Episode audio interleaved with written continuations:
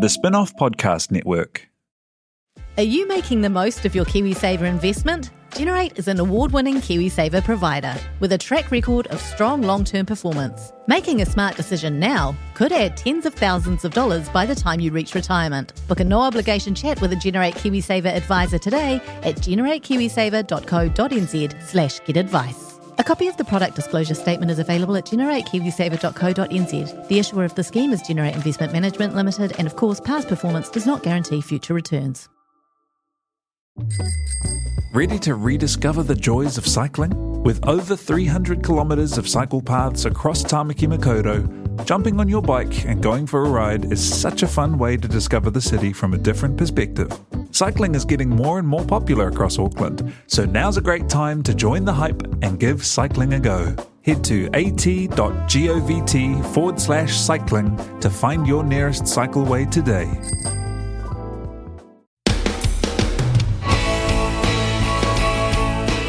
Kia ora, and welcome along to Remember When. This is where we take a little break from life to look back at the trends and phenomena that defined our time as young people in New Zealand. For you, that might have been, I don't know, 40 years ago. It might have just been a few years ago, but don't worry. If today's topic passed you by when it happened at the time, you can treat this as a journey of discovery. It might help you understand your mum and dad better or your little sister from when she went through that mad Tamagotchi phase. Anyway, my name is Jane Yee, and today I'm joined by the spin off's Ātea editor, Leonie Hayden, along with our creative director, Toby Morris. We are going to remember when the drinking age was 20. Thousand years ago. Yeah, that's forever ago. Actually, it was about 21 years ago. Uh, the 1st of December 1999 was when it was lowered to 18. Do you remember that time? I do because it was not long after I turned 18, and then ironically, it became much harder to drink in a bar It than previously when the drinking age was 20. See, annoyingly for me, it was right after I turned 20 that it got lowered. Yeah, that was the same as me. I think I was 19 and I felt really ripped off, like that I'd had this whole one year of, of getting a hard time. And then everybody else was getting it so easy. They just got like harder on checking ID, right? Yeah, it got really, really strict. I think because they were like, we're keeping an eye on you to all of the bars. But when it was 20, they did not Yeah. give a shit I at feel all. like it also corresponded with the time that the driver's license changed to have photos on them. 'Cause I feel like lots of Oh, my mates, when we first ever started going out when we were Oh, you just teenagers, borrowed someone's would have paper license. Your older brother's license or your older sister's license Yeah. or whatever, and it was just a photocopy of a of a piece of paper. or you could use your birth certificate. You're right. Yeah. Just randomly walking around with this old piece of paper in your bag. Yeah. The other thing that was like was like a dead set entry is if you j- happen to have some older mates. Like as long as someone there looked like they could possibly be over twenty, even Yeah. if you you were clearly seventeen. Yeah, You were fine. I don't know. Now that I think about it, so when I was about 16, we started drinking fairly regularly in this backpackers bar in town. And I always looked older for my age, but I was hanging out with a group of dudes, amongst them managing editor Duncan Grieve. Who at the age of 17 did not look 20. and so this bar basically once a week would have a group of children come down the stairs and be like, We're here to drink alcohol. And they'd be like, That's fine. I think the very first place I went was with an older friend from work, and I would have been 18, underage at the time. And it was the Carlton in Newmarket. and Oh, I was yeah. absolutely stacking Classy. myself. I had my sister's paper driver's license, Yep.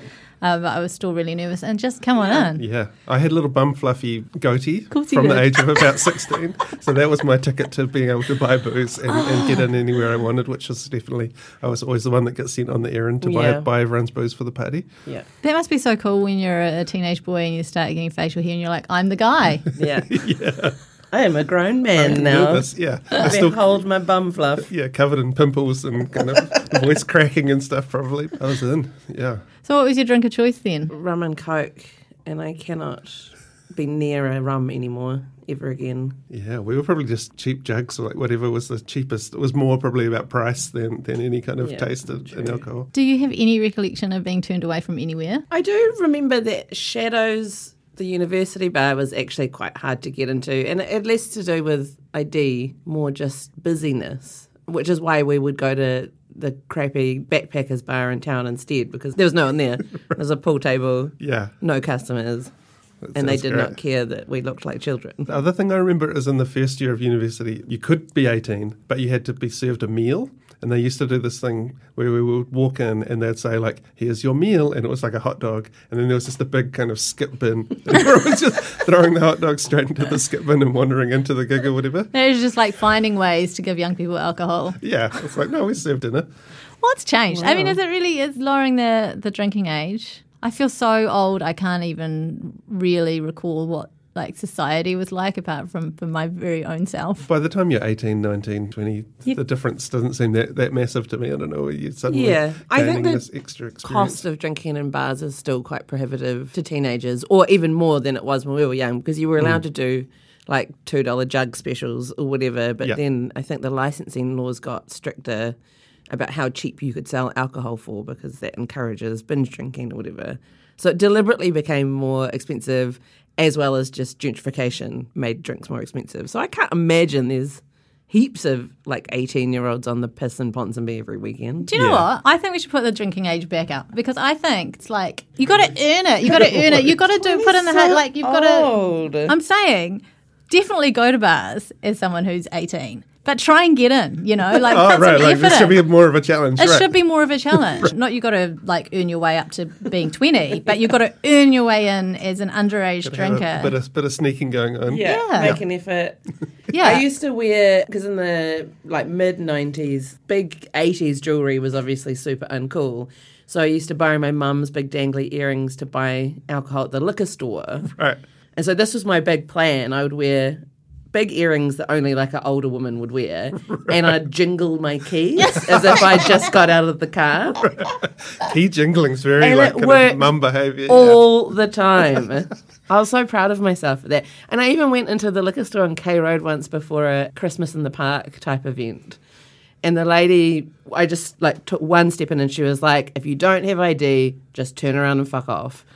And I was like, okay, just go for it. And I was like, oh, have you had a bunch of kids in here trying to buy booze, have you? And she's like, yeah, it's ridiculous. and then just had a whole conversation about kids these days at the ripe old age of 15. You're both of you very hand. You with your, your goatee and you with your with your, dangly earrings. your dangly earrings and your earrings, jangly great. keys. Great friends to have Totally. in that era. Um, thank you so much for having a chat about drinking underage. Drink responsibly. Drink everybody. responsibly. I'm not, not definitely not glorifying alcohol. This is the fact thing is that I never even really drank. Yeah, but I no, just you were never a big drinker. no. Gotta, gotta be there. I wanted to You be. were a- our cool uh, girl racer driver. Okay, that's another episode again. thank you for joining us for Remember When. This has been brought to you by the spin off members, and thank you, Toby and Leonie. Cheers. Kia ora.